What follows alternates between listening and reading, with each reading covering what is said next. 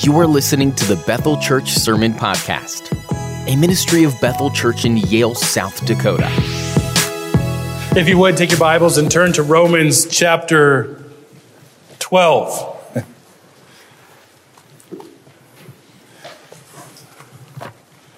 know what you're thinking. Uh, we're not on Romans chapter 12 yet. Today, today we are.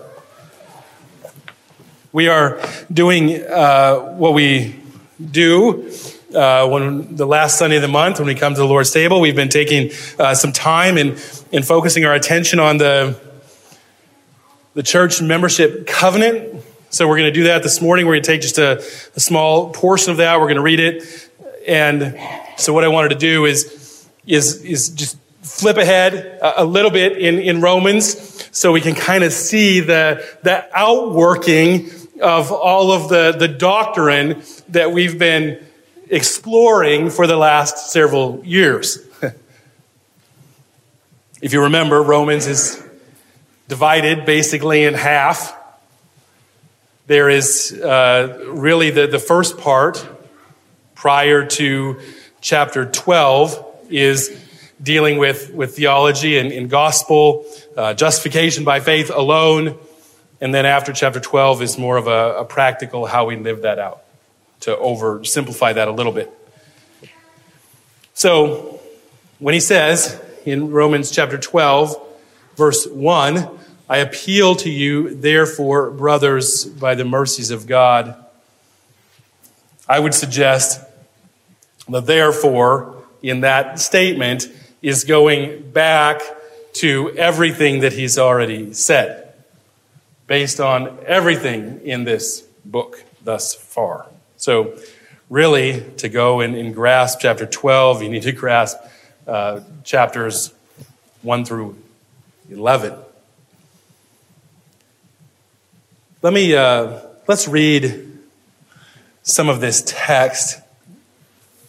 And if you would, stand with me as we honor the reading of Scripture together. We're going to we're gonna pick up in, in verse 9.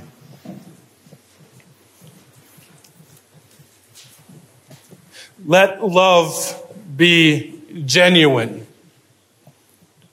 Abhor what is evil, hold fast to what is good.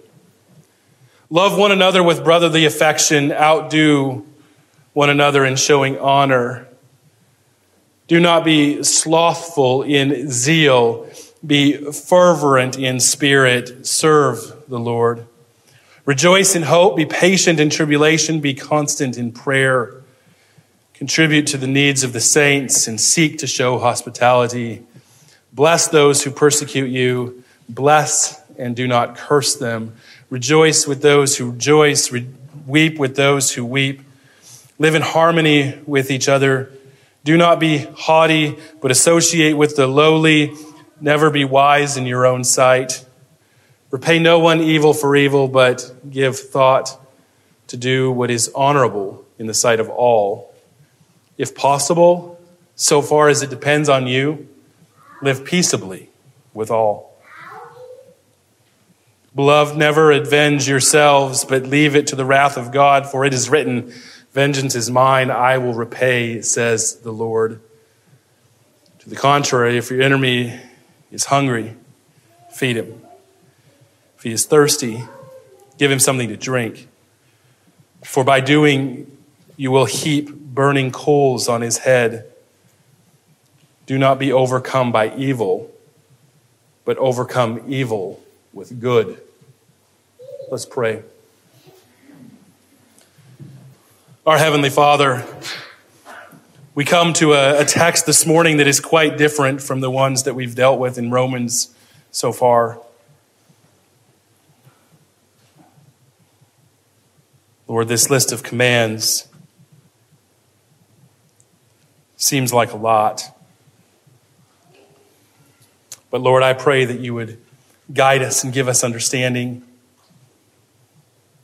Lord, I pray that we would be people who hate evil, hold fast to what is good, who love one another with brotherly affection, outdo one another in showing honor.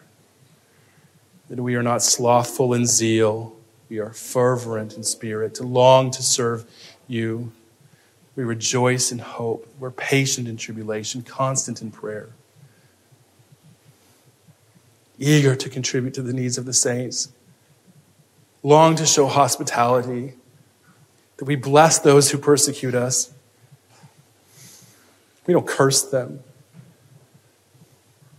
We rejoice with those who are rejoicing and weep with those who weep. Pray that we would live in harmony with one another. We are willing to associate with those who are lower than us. We don't seek to be wise in our own sight, that we don't repay evil for evil.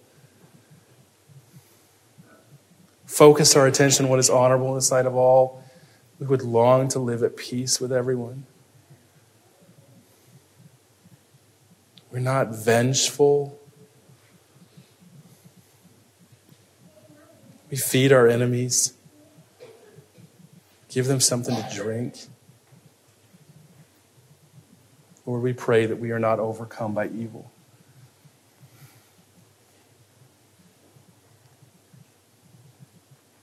Lord, we pray that your spirit would work this morning. Drive us through the gospel to Jesus Christ. We might see him more clearly, embrace the gospel, and desire to live lives that are holy and pleasing to you. Lord, and I pray that you would give us insight into that this morning. And we pray these things in Jesus' name. Amen. You may be seated. Just share the, the statement from the the church covenant with you. It says, We purpose, right? It's an agreement between one another. We purpose to watch over one another in brotherly love. You probably see why we're in Romans 12 and verse 10 is the verse that we're focusing our attention on. We purpose to watch over one another with brotherly love to remember one another in prayer, to help in one another in sickness and distress, to cultivate Christian compassion and courtesy, and admonish and entreat one another as the occasions may require. I mean, there is a lot there. But that is the statement that is in the church membership covenant or agreement, and it's a very good statement. Really, I think the things here are, are obvious in a sense. Uh, Jeremy, I think, said in, in Sunday school this morning, I'm going to quote him, that they're easy, easy to grasp, hard to do. Loose quote, not quite as eloquent as, eloquent as his. But I think I get the gist. I mean, we, we get it, right? We, we know these things in this, in this list here in, in Romans that we've read, the things in the church membership agreement, they're, they're good. We hate evil things. We love what is good. We seek to show compassion and hospitality and we don't, aren't vengeful people. I mean, those things are, are obvious.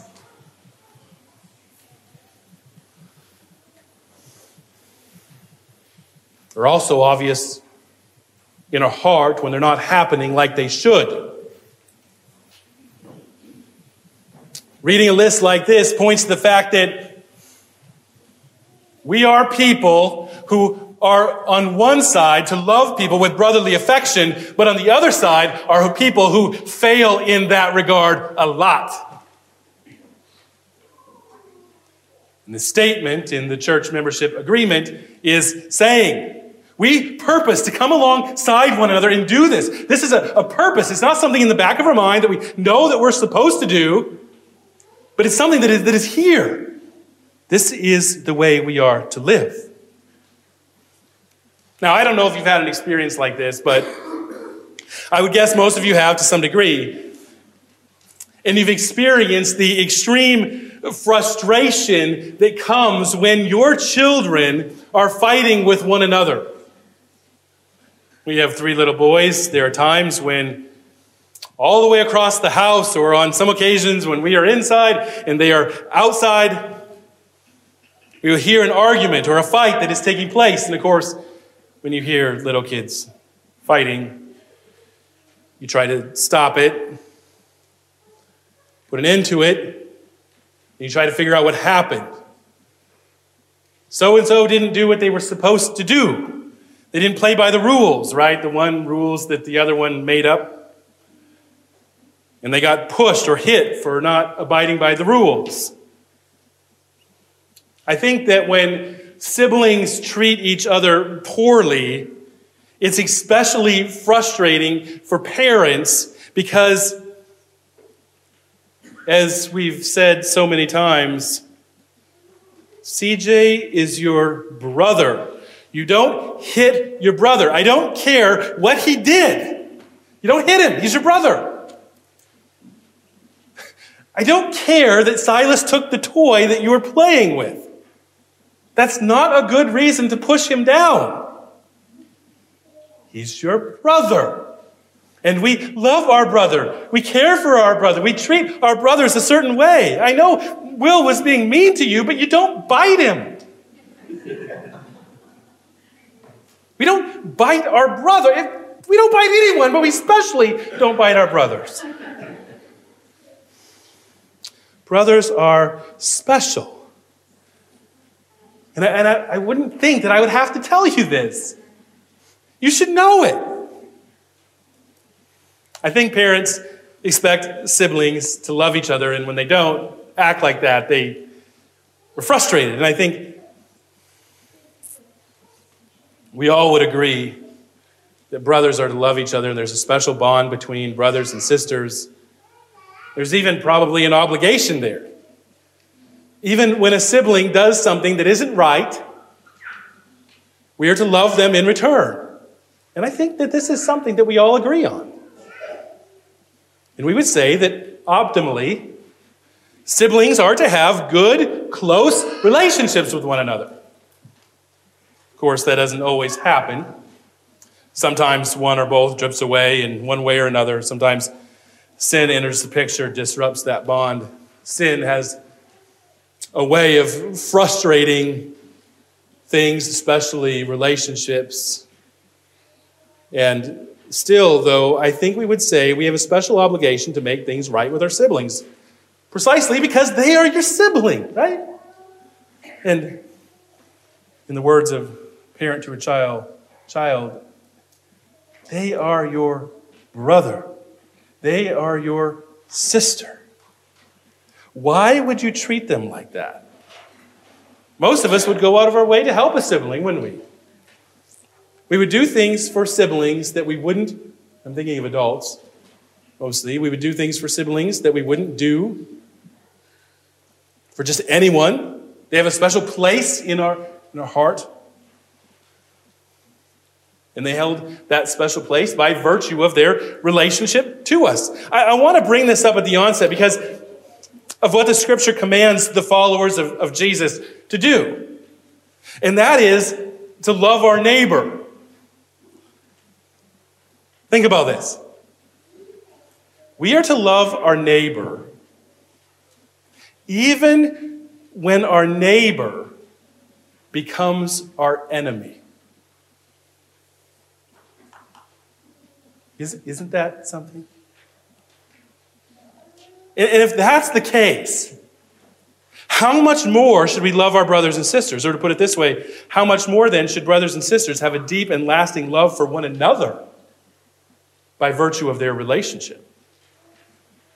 I do find it interesting that when Jesus was asked who our neighbors were, he told a story of the Good Samaritan. And most of us probably know that story. And the, and the point is that the Samaritan loved the one he found left for dead on the side of the road. And, and he did what a, a good neighbor should do, and that was help him. Don't leave him to die. You, you go out of your way to, to help him, but that was a neighbor to neighbor relationship. What about the relationships between brothers and sisters then? The world is full of people that we will never meet. And these people are all our neighbors. We are to care about those people on the other side of the world that we've never met. When a natural disaster happens, when a terrorist attack happens, when people in another place don't have access to the gospel, We show our care and, and love for them. We help them with supplies. We provide for them in, in ways that we can. We go out of our way to, to help them. We send people that have the gospel to people who don't.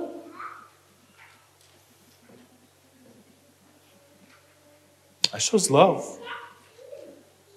And if this is how we are to treat people that we don't know, that we might not ever meet, others in our community that we might not ever see again after bumping into them once, seeing them for a, a moment in the store, they're a neighbor. If those people are our neighbors and we're to love them, then how much more do we love our brothers and sisters in Jesus Christ?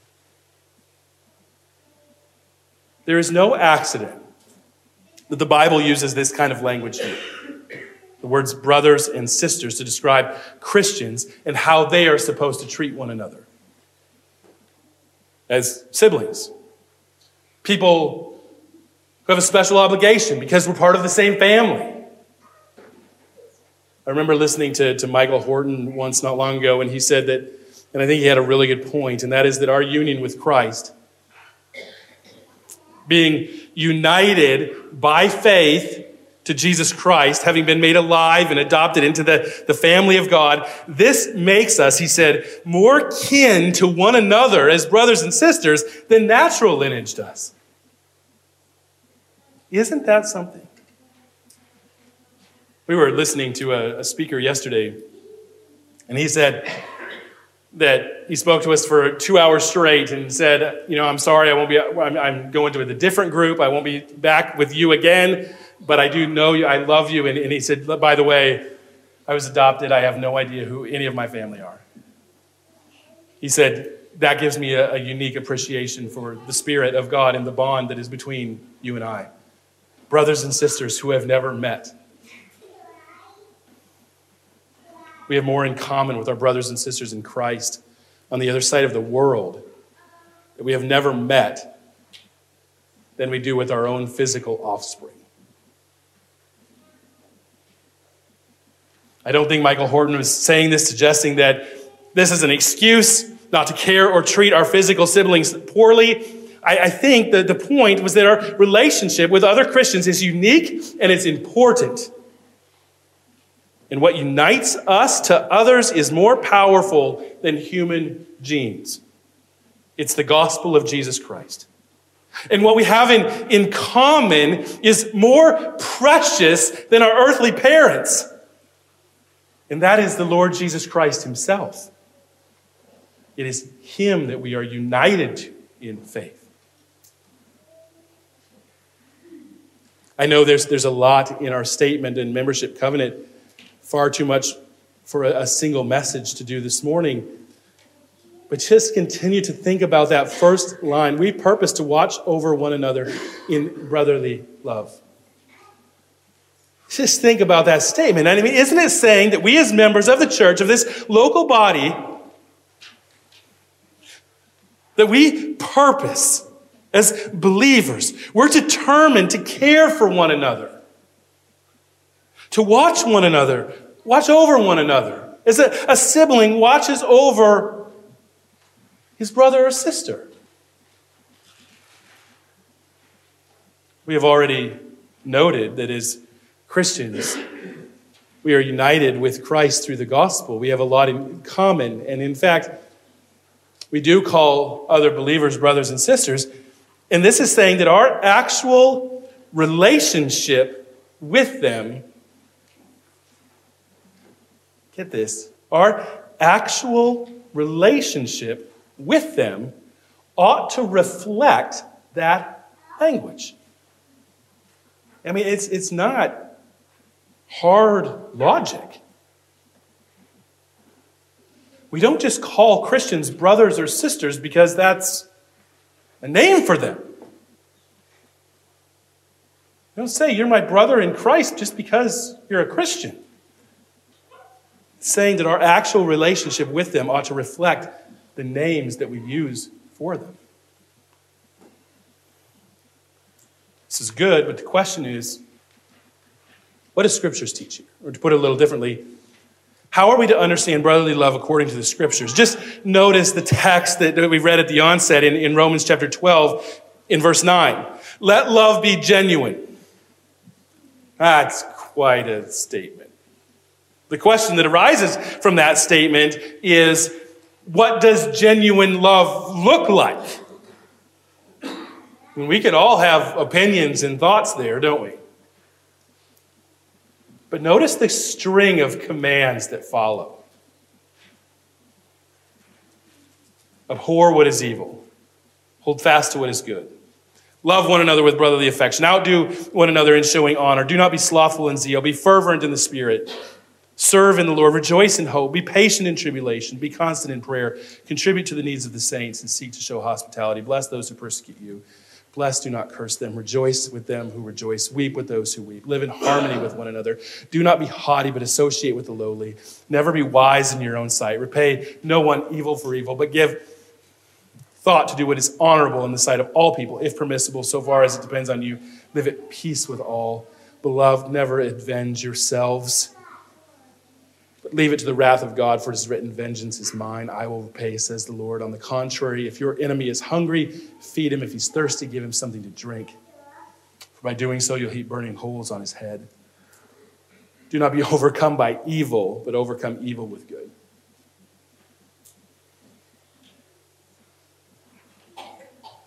What is genuine love? Jesus said it, didn't he? If you love me, you'll obey my commands.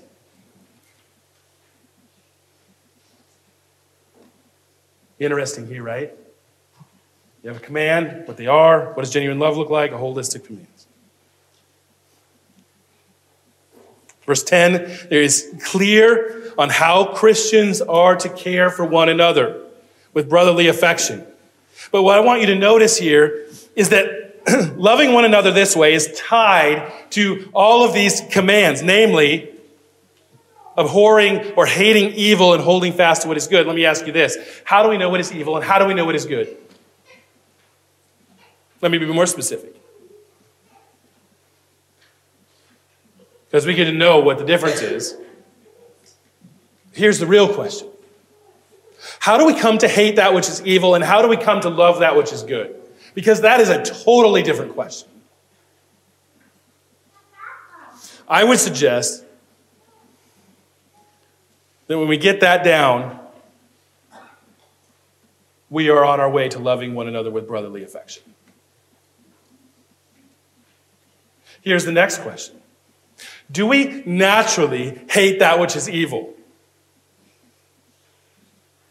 No. The answer is that in our natural state, we are inclined to evil. We are, as Paul said earlier in the book, inventors of evil. Not only do we practice evil things, not only are we people who participate in evil things, but we invent more ways to be evil. That's the kind of people we are. Of course, I'm not suggesting that Everything people naturally do is evil. I'm suggesting, however, that every aspect of us, our motives, our dispositions, our inclinations, all of that has been completely touched by evil. This is why Solomon can say in the Proverbs that our heart is desperately wicked and cannot be trusted. Because at our very core, our heart is so wicked that everything that comes out of it is touched by evil. There is a natural bend in us toward godlessness. In Romans, 10, in Romans 12, the command to hate evil and love what is good, but the Bible is clear that naturally we cannot do that. Is that clear? Romans 1 18 through the end of chapter 3 paint a very clear picture. We are not good. There is no one righteous, not one. We are inventors of evil. We are altogether people who do not seek God. So, Why is the scripture commanding something that we cannot do? We naturally don't long to be good. In Adam, we are all in a state of sin. We sin because we are sinners from the start. How then can God command something that is impossible? That's the question. St. Augustine saw this tension and he his thoughts on this really bothered Pelagius the heretic. And Augustine prayed this in his confessions. He said, Lord, command what you will, and then grant what you command. In other words, Augustine recognized that the power to keep the commands of God comes from God Himself because it is in and of ourselves we cannot. So, the answer to the question how do we abhor evil? How do we love what is good? The answer to that question is found in God Himself. It is found in regeneration, it is found in new birth. Because at new birth, at regeneration, the inclination and disposition of the heart radically changes, and no longer is it inclined to evil, now it longs to pursue and please God. And we are given that capacity. And although sin still plagues the regenerate person, it means that they will not revel in it, but they will hate it.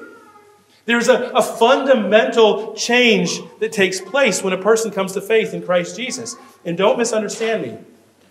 I'm not suggesting that Christians do not and cannot get caught up in sin. Serious sin, public sin not suggesting that any believer is immune to that. I'm not suggesting that Christians do not get caught up in sin for a time because they are tempted. I'm not suggesting that sin is something that does not bring joy for a time. There are times in which sin seems very appealing to the believer. Adam and Eve enjoyed communion with God, unhindered relationship with Him. However, the prospect of violating the command of God was extremely appealing to them in the moment. A few hours later, not so much. And the same is said for the Christian. For a time, but in the end, the believer will see their sin for what it is, be ashamed, and come back to the Father in faith and repentance. So, first of all, to obey the command here is to hate evil, to love good. One must be regenerate. They must be a believer. But secondly, the believer recognizes that his or her strength comes from God Himself. The Christian recognizes that God speaks to them through His Word. We know that God hates. We know what God hates in His Word. We know what God wants from us in his, in his Word, what He's revealed to us, and then the Spirit uses the Word of God in our lives and empowers us to obey the commands that God has given us that we cannot obey on our own.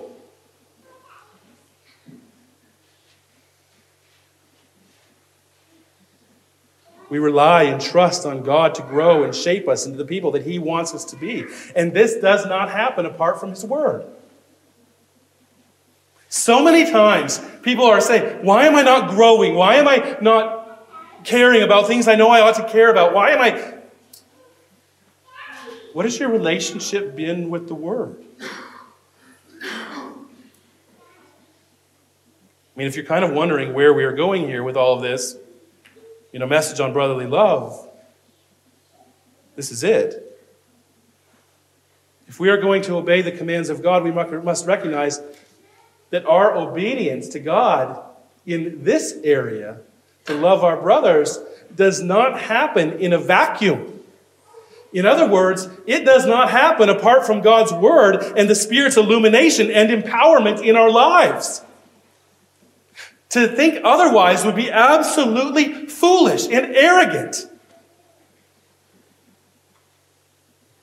So understand this that when we do not love one another as we ought, as our neighbors, so all others, our church family, like siblings, love siblings, I would suggest the problem is either, first of all, we're not regenerate in the first place. I mean, this could be the case, couldn't it?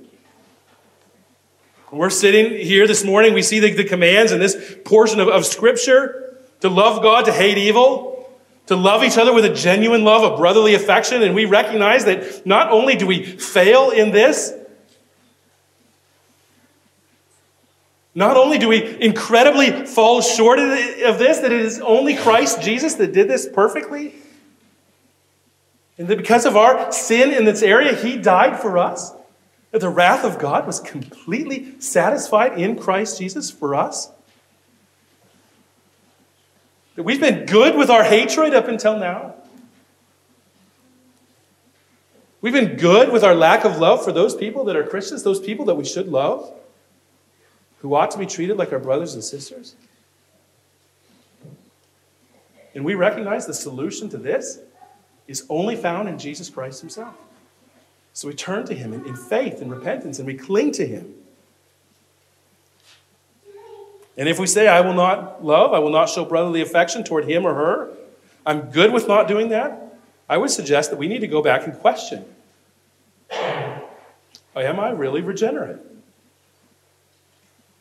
Sometimes people justify their feelings toward others. But here, the command to love genuinely is coupled with loving good, hating evil. Something that only the regenerate person can accomplish because they have been given new birth have the Spirit of God empowering them to fulfill the commands of God that are totally contrary to against and against our old nature.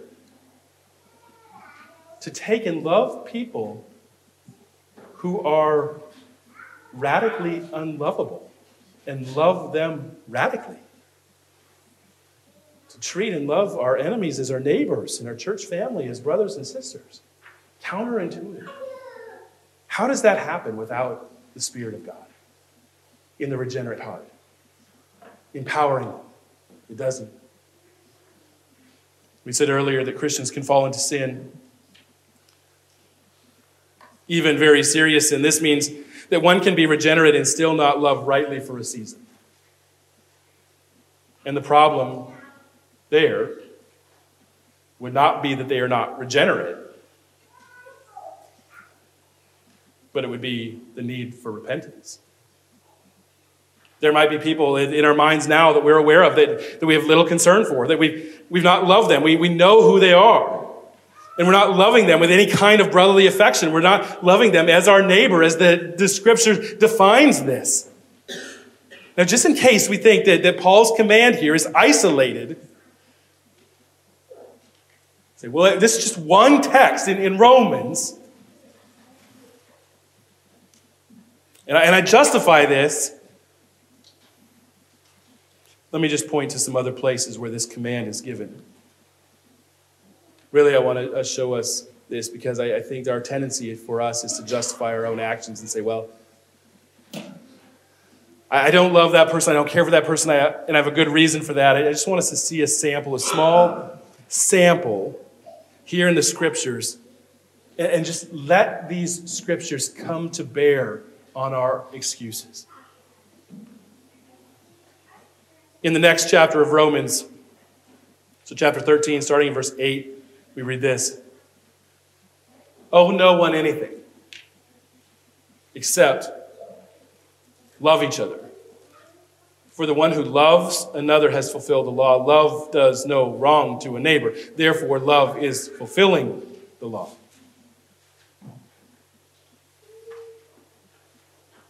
The author of Hebrews exhorts the Hebrew believers.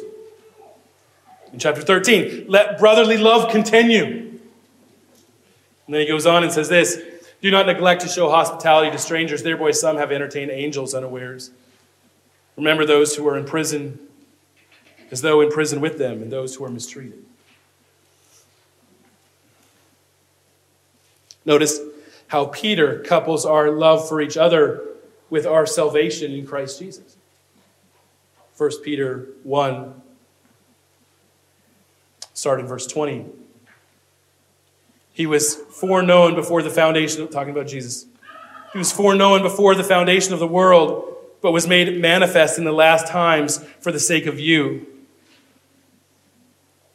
who through him are believers in God, who raised him from the dead and gave him glory. Why did he do this? So that your faith and hope are in God, having purified your souls by your obedience to the truth. Why? For a sincere brotherly love.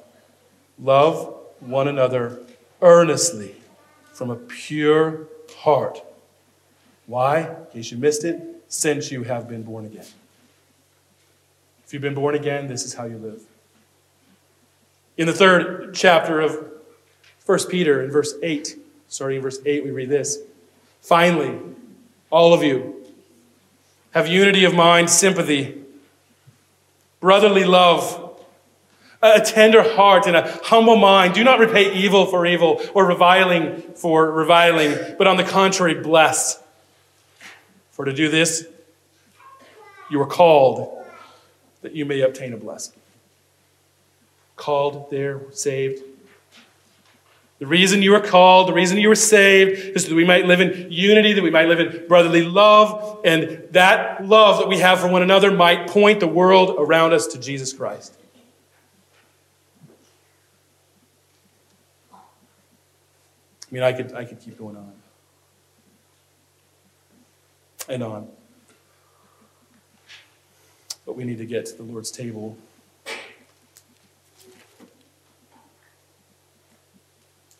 I would say there's room for repentance in all of our hearts.